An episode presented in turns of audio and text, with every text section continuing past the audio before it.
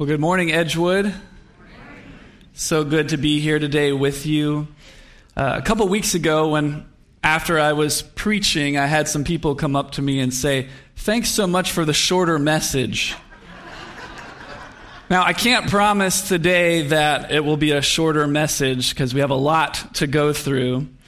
But when it comes to preaching God's word, I often ask people, and we as staff and leaders here ask people, what brought you to Edgewood? And most of the time, people say it's the preaching of the Word of God. And when it comes to that, we're so encouraged by that to hear that, but sometimes I'm also baffled by that. And here's why. What do churches today offer people, if not the Word of God, that the culture doesn't already offer them? Today, there's more access to counseling and therapy than ever before. You can have medications for anything that you need. There's more self help books and seminars and webinars. There's more feel good movies and shows today. There's more ways to connect with people online in order to find your tribe, your community of people to connect with. There's more people willing to affirm your lifestyle than ever before.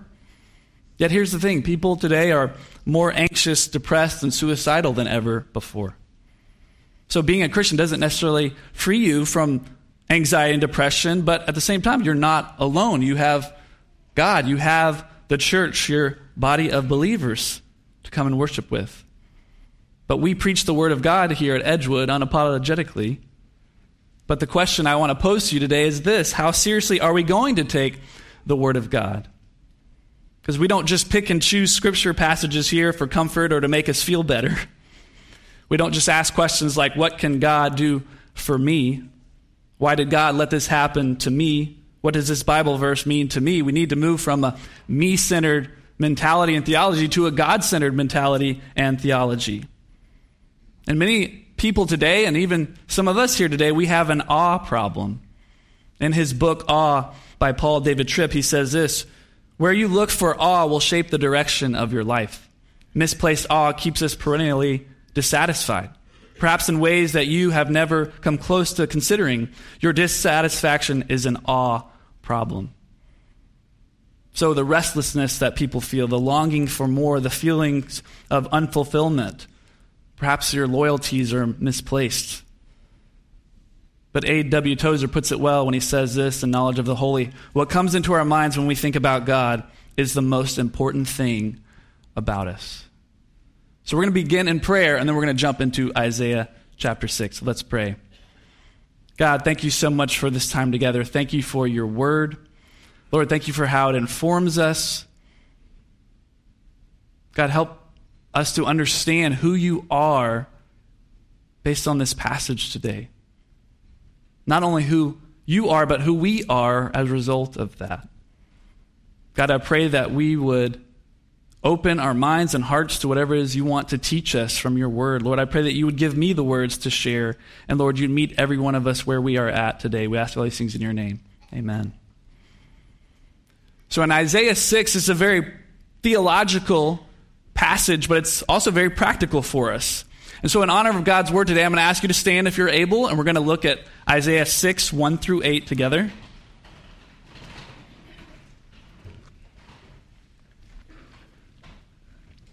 And it says this In the year that King Uzziah died, I saw the Lord sitting upon a throne, high and lifted up. And the train of his robe filled the temple. Above him stood the seraphim. Each had six wings. With two he covered his face, with two he covered his feet with two he flew. And one called to another and said, Holy, holy, holy is the Lord of hosts. The whole earth is full of his glory. And the foundations of the threshold shook at the voice of him who called. And the voice was, sorry, and the house was filled with smoke. And I said, Woe is me, for I am lost. For I'm a man of unclean lips, and I dwell in the midst of a people of unclean lips. For my eyes have seen the King, the Lord of hosts. Then one of the seraphim flew to me, having in his hand a burning coal that he had taken with tongs from the altar, and he touched my mouth and said, Behold, this has touched your lips. Your guilt is taken away, and your sin atoned for. And I heard the voice of the Lord saying, Whom shall I send, and who will go for us? Then I said, Here I am, send me. All right, you may have a seat. So, four things we see from this passage today. Number one is God's glory. This is where we're going to spend the majority of our time with this first point. After that, we see man's sinfulness. But as a result, we see God's mercy. And then lastly, man's response. So we see the progression that takes place here. And this vision that Isaiah had is similar to John's vision in Revelation 4. There's some similarities there when he had a vision of heaven. But it begins by talking about this king, King Uzziah. Another name was used for him was uh, Azariah. And he ruled in Judah. He began reigning at the age of 16. And he reigned for 52 years. Things for him started out strong, like many kings in Israel, but they did not end well because of his disobedience. He ended up dying of leprosy. But this was an interesting time and an important time because this was a transition time. And so Isaiah is marking this time right here at the same time that he had this vision from God. And so, number one, he witnesses God's glory. Now, glory here means weighty, it means heavy. Not only is he seeing it, but he's feeling it. It's palpable in the room with him. And the word for God here, he says, Lord, means Adonai. Adonai is this name, the title for God, the sovereign one, the king supreme. And it says, the train of the robe filled the temple. Now, if you've ever seen pictures of kings and queens or videos, or maybe you've even seen a king or a queen in person, sometimes they might have a robe on, and that shows the magnificence and the grandeur of that king or that queen. But God's robe, it completely filled the temple. Just think of how magnificent that must have been and that vision that Isaiah had. And then there's these angelic creatures called seraphim. And it literally means, seraph means, it says burning ones. So what exactly they look like, we don't know. Maybe they were glowing here. But this is the only place that they're mentioned in Scripture. But even for them, the glory of God was so radiant that they had to take two of their wings and cover their eyes and two of their wings they covered their feet, and with two that they, they flew. Now, covering their feet, maybe that was significant and showing a sign of humility or showing that they were standing on holy ground. It reminds me of Moses in Exodus 3. Moses in the burning bush, when God speaks to him from that. And he's told to take off his sandal because he's standing on holy ground. And fire is the chief symbol of the holiness of God. We see it in different places throughout Scripture. Now, Moses, at one point, he wanted to experience the glory of God in person. He didn't know what he was asking for, did he? In Exodus 33 18, it says, Moses said, Please show me your glory. He's meeting with God, right, on the mountain, getting the commandments. And he said, I will make all my goodness pass before you and will proclaim before you my name, the Lord. There it is, Adonai. And I will be gracious to whom I will be gracious and show mercy uh, on whom I will show mercy. But he said, You cannot see my face, for man shall not see me and live. And the Lord said, Behold, there's a place uh, by me where you shall stand on the rock, and while my glory passes by, I will put you in the cleft of the rock, and I will cover you with my hand until I have passed by. Then I will take away my hand, and you shall see my back, but my face shall not be seen. That shows us the holiness, the glory of God. Holy here means exalted or worthy of complete devotion as one perfect in goodness and righteousness. In Isaiah 57, it says, whose name is holy. So not only does holiness signify God, it's one of the names for God here. Think of Paul and Saul, who became Paul, and the road to Damascus in Acts 9. The glory of God was so bright, what happened? He was blinded for a few days. It would be like us staring into the sun. We're all told as children never to stare at the sun because it could blind you. And this is what happened here with Paul. The glory of God was so radiant that it blinded him for a few days. And then the word holy is said three times. Holy, holy, holy is the Lord of hosts. You don't see this anywhere else in the New Testament, three times being said. Perhaps this is a reference or a nod to the Trinity here Father, Son, and the Holy Spirit. But then it says the Lord of hosts. Here, Lord is different, isn't it? It has capital letters in each of them L O R D. This is a name for God, Yahweh.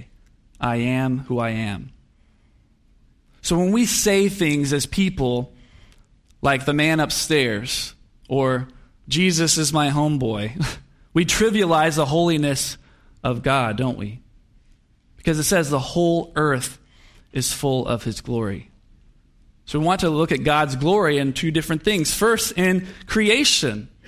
So not just the earth, but the universe. In Genesis 1, God created the heavens and the earth. It's all his.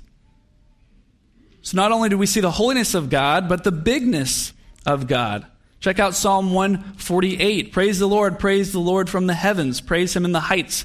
Praise him all his angels. Praise him all his hosts. Praise him sun and moon. Praise him all you shining stars. Praise him you highest heavens and you waters above the heavens. Let them praise the name of the Lord for he commanded and they were created. So we have the universe that God has created. The galaxies, the stars, the planets. It's been fascinating over the last year to see the different images coming up from the James Webb telescope. They put other images from the past to shame. But we can see the glory of God in creation by some of these the vastness, the bigness. One of the things I think about is the distances that we see in the universe, how big it actually is. So let's think about that for a minute. Let's talk about that for a minute. So if we were going to go on a journey today, take a spacecraft to the moon, it would take a couple of days, one to three days perhaps. Men now are talking about going to Mars in the next 10 years. We'll see what happens. But it would take anywhere from 150 to 300 days, depending on where Mars is in its orbit. But if we were to go to the end of our solar system, it would take something like 40 years to get there. But what if we were to leave our solar system and just go to the nearest star? How long would it take? Some of you might know this. But it would take something like 80,000 years to get just to the nearest star. What if we were to leave our galaxy, the Milky Way galaxy, and go to Andromeda or a different galaxy? These numbers don't even make sense. They're unfathomable to, to us and our finite minds, but it would take something like 749 million years to get just to the nearest galaxy. What if we traveled across the whole of the universe? Any guesses? It would take perhaps 225 trillion years to get to the end of our universe. If you like light years, it would be a mere 94 billion light years to cross. So the distances are mind boggling. We cannot comprehend it as human beings about different sizes of objects in the universe. One of the biggest stars in our universe is uh, VY Canis Majoris. It's a red supergiant, or some call it a hypergiant. It's one of the biggest stars in our galaxy. Again, we cannot fathom how big this object is. But if we were going to try, in comparison to our sun, you could fit something like 9 billion suns inside of Canis Majoris. It doesn't make sense, does it? What if you were to take a commercial airliner and fly around Canis Majoris? At something like we have, 35,000 feet flying around the surface. How long would it take to fly around this? It would take something like 1,100 years to fly around it. So, again, this is unfathomable. We cannot comprehend such numbers in the universe and the size of things in the universe, but how much more is the glory and the grandeur of God who created these things? In Psalm 19, the heavens declare the glory of God, and the sky above shows his handiwork. Day to day pours forth speech, and night to night reveals knowledge. So if you're ever feeling like a big deal, if you're feeling prideful, if you're feeling high and mighty, I would encourage you to go outside on a moonless night and just look up. Maybe go out in the country away from light pollution and just look up and feel small. This should humble us. This should help us to understand the universe does not revolve around us. It should cause us to praise. In Isaiah 40, we see this of God. Do you not know? Do you not hear? Has it not been told to you from the beginning? Have you not understood from the foundations of the earth? It is He who sits above the circle of the earth, and its inhabitants are like grasshoppers, who stretches out the heavens like a curtain and spreads them like a tent to dwell in. To whom then will you compare me? Then that I should be like him, says the Holy One. Lift up your eyes on high and see who created these. He who brings out their host by number, the stars, calling them all by name, by the greatness of his might and because he is strong in power, not one is missing. It's said that there are hundreds of billions of stars in just one galaxy. Perhaps there's 200 billion galaxies. That number is always changing. We don't know. But God knows each and every one of them by name. So God's glory in creation. But then also God's glory among the nations, among the peoples of this earth. And when we talk about nations, we're talking about people group. This comes from the Greek word ethne. So in one country like India, for instance, you might have something like 2,700 people groups that live there and that have different language and culture for each of them. But the Bible is full of references to God's glory among all peoples and nations. In Psalm 67, we see 11 times alone in just this one psalm. May God be gracious to us and bless us and make his face to shine upon us. That your way may, may be known on earth, your saving power among all nations. Let the peoples praise you, O God. Let all the peoples praise you. Let the nations be glad and sing for joy. For you judge the peoples with equity and guide uh, the nations upon earth. Let the peoples praise you, O God. Let all the peoples praise you. The earth has yielded its increase. God, our God, shall bless us. God shall bless us. Let all the ends of the earth fear him. Now, this is a very missions minded passage. John Piper wrote a book called Let the Nations Be Glad that is from this very passage. But in that book, he starts with this quote Missions is not the ultimate goal of the church. Worship is. Missions exist because worship of God doesn't. So that is what God wants for people of every tribe, tongue, and language to worship Him. And one day there will be representatives from every tribe, tongue, and nation, as we'll see later on. Psalm 96, likewise, a very missions minded passage. Some call it the Great Commission of the Old Testament. If you've been going through the Bible reading plan, 1 Chronicles 16 follows right along with Psalm 96. Oh, sing to the Lord a new song. Sing to the Lord all the earth. Sing to the Lord, bless his name. Tell of his salvation from day to day. Declare his glory among the nations. We have t shirts. You've seen those around here that people have been wearing. Declare his glory among the nations, his marvelous works among all the peoples. For great is the Lord and greatly to be praised. He is to be feared above all gods, for all the gods of the peoples are worthless idols. But the Lord made the heavens. Splendor and majesty are before him. Strength and beauty are in his sanctuary. There must be a hundred verses or more just in the book of Psalms dealing with God's glory among the nations. Now, when I was working on my master's a couple years ago, one of our assignments uh, for my intercultural studies uh, classes uh, for my midterm and my final exam was just to find 50 verses in the Old Testament and 50 verses in the New Testament.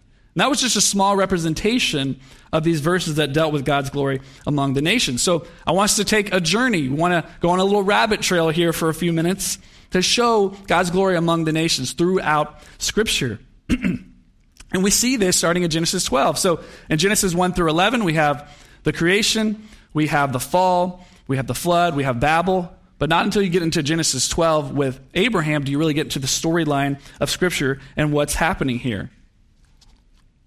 So it says this in Genesis 12 if you want to follow along. Now the Lord said to Abram, Go from your country and your kindred to your father's house to the land that I will show you and I'll make you a great nation. And I'll bless you and make your name great, so that you will be a blessing. I will bless those who bless you, and him who dishonors you I will curse. And in you all the families of the earth shall be blessed. He says it again in Genesis 18, again in Genesis 22 to Abraham. So, our key thought from these passages is this God blesses his people to reach all peoples. God blesses his people to reach all peoples. So again, he does this with Isaac, his son. Genesis 26, I will multiply your offspring as the stars of heaven and will give to your offspring all these lands. And in your offspring, all the nations of the earth shall be blessed. Genesis 28, Jacob, Abraham's grandson. Your offspring shall be like the dust of the earth, and you shall spread abroad to the west and to the east, and to the north and to the south. And in you and your offspring shall all the families of the earth be blessed. You're beginning to see a pattern here? In Exodus 9, Moses and Pharaoh, God was speaking through Moses, and he says this, but for this purpose I have raised you up, to show you my power, so that my name may be proclaimed in all the earth. in 1 Samuel 17, right before David slays Goliath, what does he say? That all the earth may know that there is a God in Israel. Psalm 46, again, we see all over the book of Psalms. And maybe this is a favorite verse of yours. But there's two parts of it. We often quote the first part Be still and know that I am God. What does the rest of it say? I will be exalted among the nations, I will be exalted in the earth. Isaiah 49, tons of scripture passage in Isaiah. I will make you as a light to the nations, that my salvation may reach to the end of the earth. Isaiah 52, the Lord has bared his holy arm before his eyes, uh, before the eyes of all nations, and all the ends of the earth shall see the salvation of our God. And Daniel 7, the prophet, I saw in the night visions, and behold, with the clouds of heaven, there came one like a son of man. And he came to the Ancient of Days and was presented before him. And to him was given dominion and glory and a kingdom, that all the peoples, nations, and languages should serve him. His dominion is an everlasting dominion, which shall not pass away, and his kingdom one that shall not be destroyed. It continues on throughout the Old Testament. Habakkuk 2 For the earth will be filled with the knowledge of the glory of the Lord as the waters cover the sea. Zechariah 2 And my nation and many nations shall join themselves to the Lord in that day and shall be my people. Malachi, the last book of the Old Testament. For from the rising of the sun to its setting, my name will be great among the nations. And in every place, incense will be offered to my name, and a pure offering, for my name will be great among the nations, says the Lord of hosts. Wow, there's so much here. And then you get into the New Testament. I'm not going to spend a lot of time here, but you have the Great Commissions that we see in Matthew, Mark, Luke, John, and Acts. And then in Galatians 3, Paul, quoting from the Old Testament and the scriptures for seeing that God would justify the Gentiles by faith, preached the gospel beforehand to Abraham, saying, And you shall all the nations be blessed. So God blesses his people to reach all peoples. So when the Bible says, Holy, holy, holy is the Lord of hosts. The whole earth is full of his glory. This is what it means. In creation and among all nations, among all peoples. So now let's get back to the passage finally in Isaiah 6, verse 4. And the foundations of the threshold shook at the voice of him who called, and the house was filled with smoke. Again, we see the references. We see smoke, we see fire, different things like that. Exodus 13 and the Lord went before them, the children of Israel, as he led them out of Egypt. He went before them by day in a pillar of cloud to lead them along the way, and by night in a pillar of fire to give them light that they might travel by day and by night. Exodus 33. When Moses entered the tent, the pillar of cloud would descend and stand at the entrance of the tent, and the Lord would speak with Moses. So here Isaiah is experiencing this in the throne room of God. So when the foundations shake and the house fills with smoke, there's this godly fear that comes over Isaiah. And here's what I would say to you once you experience God's glory, then you understand your own sinfulness. Which brings us to point number two man's sinfulness. What does Isaiah say? He said, Woe is me, for I am lost, for I am a man of unclean lips, and I dwell in the midst of a people of unclean lips. For my eyes have seen the King, the Lord of hosts. When he says, Woe is me, as I am lost, he's also saying in other versions, it says, I am ruined or I am undone. It reminds me of Peter in Luke 5. What happens when he caught that miraculous catch of fish that Jesus told him to cast in a different location? Jesus comes to him and Peter says, Depart from me, Lord, for I am a sinful man. So Isaiah here, he's unable to worship until his sins are atoned for. Which brings us to point three God's mercy. Then one of the seraphim flew to me, having in his hand a burning coal that he had taken with tongs from the altar. And he touched my mouth and said, Behold, this has touched your lips. Your guilt is taken away, and your sin atoned for. R.C. Sproul gives a brilliant message on Isaiah 6, and one of the things he says about this part of the passage is he says basically an angel is taking this coal and cauterizing the lips of Isaiah with this burning coal. It shows God's removal of sin purifying him for worship and for service. In verse 8, and I heard the voice of the Lord saying, Whom shall I send and who will go for us? Then I said, Here I am, send me. Which brings us to number four man's response. After experiencing all that Isaiah did, he could do nothing other than to respond in the affirmative to God, right? He says, Here I am, send me. And God sends him to prophesy against Israel for their sins, as so many prophets did in that time. But right here in our response, this brings us right into the application for this message and the action steps that we can have. Likewise, all of us have been called to something as believers. We've all been called to make disciples of all nations, as we see in the Great Commission. Pastor Brian covered that well a few weeks ago, so I'm going to use a different passage, Acts 1 8. But this is where I get my philosophy of missions. Because there's something for everyone here. Because you might be thinking, oh, missions, that's just for young people or those who, you know, have more time on their hands and the energy to do those things. But we see here in Acts 1 8 that there is something for everyone who is a believer. But you will receive power when the Holy Spirit has come upon you, and you will be my witnesses in Jerusalem, in all Judea and Samaria, and to the ends of the earth. So when you think about Jerusalem, Judea, and Samaria, these places for them were not that far. So let's start with Jerusalem. For us, what would that be? I would see this as the areas of circles of influence that you have in your life.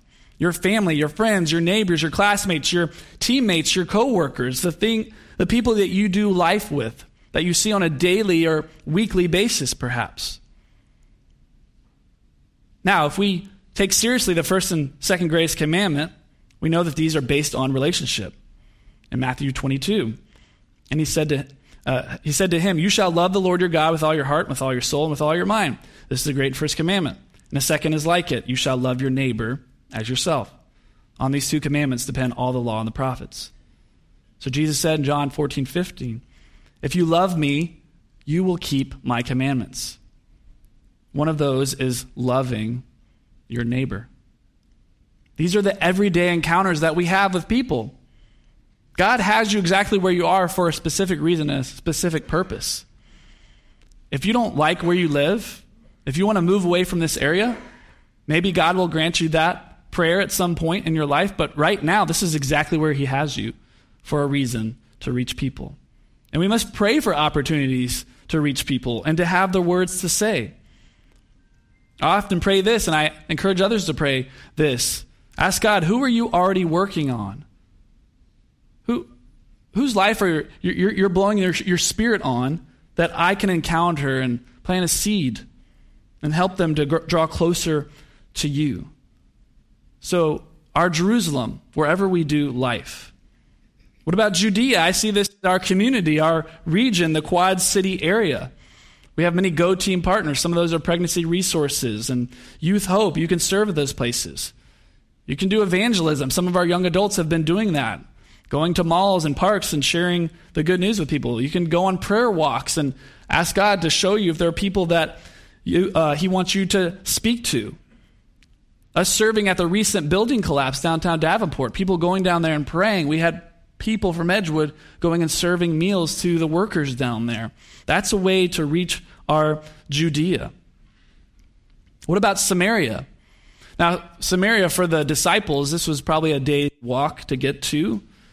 No little further and different than they liked. But I see this for us as foreign but local or perhaps domestic type missions. And this is unfamiliar to us and hard for some of us. But we live in a day and age and a time when God is bringing the nations to us. Not only can we go to them, but they're coming to us in droves. There's immigrants, there's refugees, there's international exchange students that we can reach. Some of these are our neighbors. Have you met them? Do you know their names? Are you getting to know them? We have an opportunity to reach our Samaria as well. And then, of course, the ends of the earth. This is where we think of foreign missions. We think of the global, international scale. So in Matthew 28, when Jesus says, Go therefore and make disciples of all nations, he's talking about people groups here. Because there's more, we have 200 something countries, right? But there's like 17,000 people groups in the world today. Now, these peoples, they encompass different groups. We have reached peoples. These are people who have access to the gospel through Bibles, Christians, and churches. Okay? So this doesn't mean that everybody is saved in our community, but everybody in our community has access. There's neighbors who are believers, they have access to Bibles that they can purchase, they could go to a church. And this is the same way around much of the world. They have access if they want to know more. But then there are some places there's not as much Christian witness, engaged peoples, areas where there are missionaries perhaps there, but not as many Christians. But perhaps there's at least one church there. But then we have the unreached peoples. This is areas in the world where less than 2% of the population is Christian. This is where we think of the 1040 window on the globe. Northern Africa, the Middle East, much of Asia. Most of these people have no access and don't know even one believer. And then there's areas of the world that have unengaged, unreached peoples. And this is areas where there are very few, if any, believers at all. So if you think about that, and think about our role in reaching people, on one hand, you have the holiness of God that requires a response of repentance and surrender, just like Isaiah. And on the other hand, you have the need that requires action. We did a simulcast uh, last year called The Great Imbalance, talking about missions in the world today. There's lots of statistics here that I want to show you real quick. World population today is 8 billion people. But the unreached, remember less than 2%? 3 billion people. It's around 40% of the world's population. Again, there are 17,000 people groups, but the unreached people groups, there are 7,000 unreached people groups. Now, the number of missionaries sent from churches is encouraging. 400,000 are sent out. But the percent of missionaries working among the unreached, 3%. Now, giving to missions is a lot. By Christians and churches, it's $47 billion. But get this the percent of missions giving that goes to the unreached, around 1%. Now, why is that? If those are the places that need it the most, why is that the resources and the missionaries not getting those places? Well, it's because those unreached peoples are hard to reach. They live in tough regions around the world, in mountaintops and in jungles and in deserts. And for many of those places, the government does not want believers there, they're opposed to it. But this is where we can gain encouragement from the Word of God and Jesus' words from Matthew 24. And this gospel of the kingdom will be proclaimed throughout the whole world as a testimony to all nations, people groups, and then the end will come. So, what's Jesus saying here? He's saying, it seems to me that he's not coming back until the gospel has been preached at least all places of the world. That doesn't mean everybody's going to believe, but we see in Revelation 5 and 7 that there will be representation from every people group in heaven. And they sang a new song, saying, Worthy you to take the scroll and open its seals, for you were slain, and by your blood you ransomed people for God from every tribe and language and people and nation. Revelation 7, here's the vision from John. After this I looked, and behold, a great multitude that no one could number from every nation, from all tribes and peoples and languages, standing before the throne, before the Lamb, clothed in white robes with palm branches in their hands, and crying out with a loud voice, Salvation belongs to our God who sits on the throne and to the Lamb. There will be people from every nation, every people group represented in heaven. So, the greatest mission, the greatest adventure that anyone could ever go on is bringing people from every tribe, tongue, and nation into the folds of God's family. So, on one hand, we have, again, the transcendence of God, the holiness, the glory of God. That we also know that God is immanent. We see that in Jesus when he came. In the form of man, he came to die for our sins. Because we needed a Savior. We needed to be reconciled to God so that we can have a relationship with Him and we can join with Him in eternity with all these people from around the world. So, church, today we don't talk about this to, to guilt you, but to be in awe of God. Because here's what I would say to you when you're in awe of God, you'll do anything for God. Once you understand who God is and all his glory and you understand the need, how can you not say, Here I am, send me? So, one of the ways that God has prepared me as not just a sender, but a mobilizer to help people to go. Our family has not felt that call that we are supposed to go to the ends of the earth at this time in our lives, but we want to be open to that if God should do that. But at the same time, we want to help others to go. We want to mobilize people. That's one of the things that we've been doing here. with our youth and with our young adults, working with Pastor Chris and Pastor Dan, our missions pastors, getting people on the field. And they're Jerusalem, Judea, Samaria, to the ends of the earth. SW just returned from the Middle East. We're going to hear from her in just a few moments. EJ just flew to Central Asia. Will just landed in Germany. Nick is serving at Summit Camp in Colorado. Grant and Greta are up in Camp Forest Springs. Kira is at Pine Lake Camp. Keegan and Brianna, junior highers, are serving with Child Evangelism Fellowship with Don Wassel.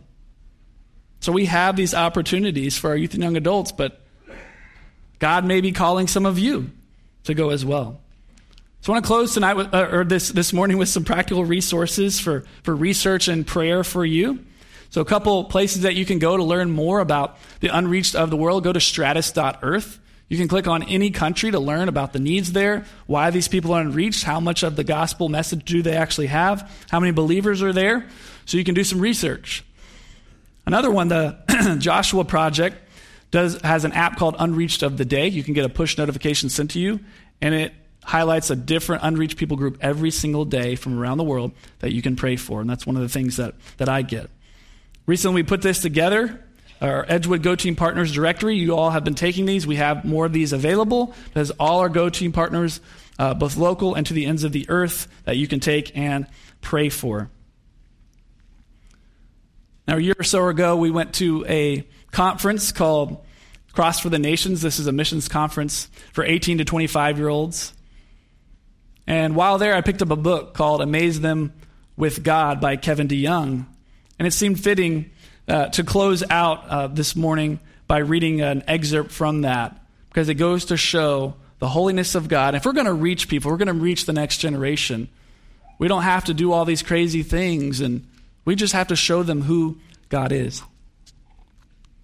But he says this Give them a God who is holy, independent, and unlike us, a God who is good, just, full of wrath, and full of mercy.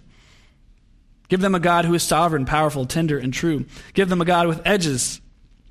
Give them an undiluted God who makes them feel cherished and safe and small and comfortable too. Give them a God who works all things after the counsel of his will and for the glory of his name. Give them a God whose love is lavish and free. Give them a God worthy of wonder uh, and fear, a God big enough for all our faith, hope, and love. Do your friends, your church, your family, your children know that God is the center of the universe? Can they see that He is the center of your life? We have an incredible, incredible opportunity before us. Most people live weightless, ephemeral lives. We can give them substance instead of style. We can show them a big God to help them make sense of their shrinking lives. We can point them to transcendence instead of triviality. We can reach them with something more lasting and more powerful than gimmicks, gadgets, and games. We can reach them with God. Let's pray. God, we thank you once again for this time together. Lord, thank you so much for this picture and scripture that we have of you and all your glory and radiance and transcendence. And Lord, it should cause us to praise but Lord, it should cause us to know and understand our own sinfulness. Lord, apart from you, we're nothing. But God, we thank you for your mercy, your grace, Lord, where you meet us. And you've given us an opportunity to know you, Lord. And God, I pray that none of us would say, Thank you, Lord, for saving me, but I'm not going to do what you ask me to do. Lord, I pray that we would be willing to go to say, Here am I, send me, wherever that might be. Lord, I pray that you would work and move in here in the hearts and minds of our people. We ask all these things in your name. Amen.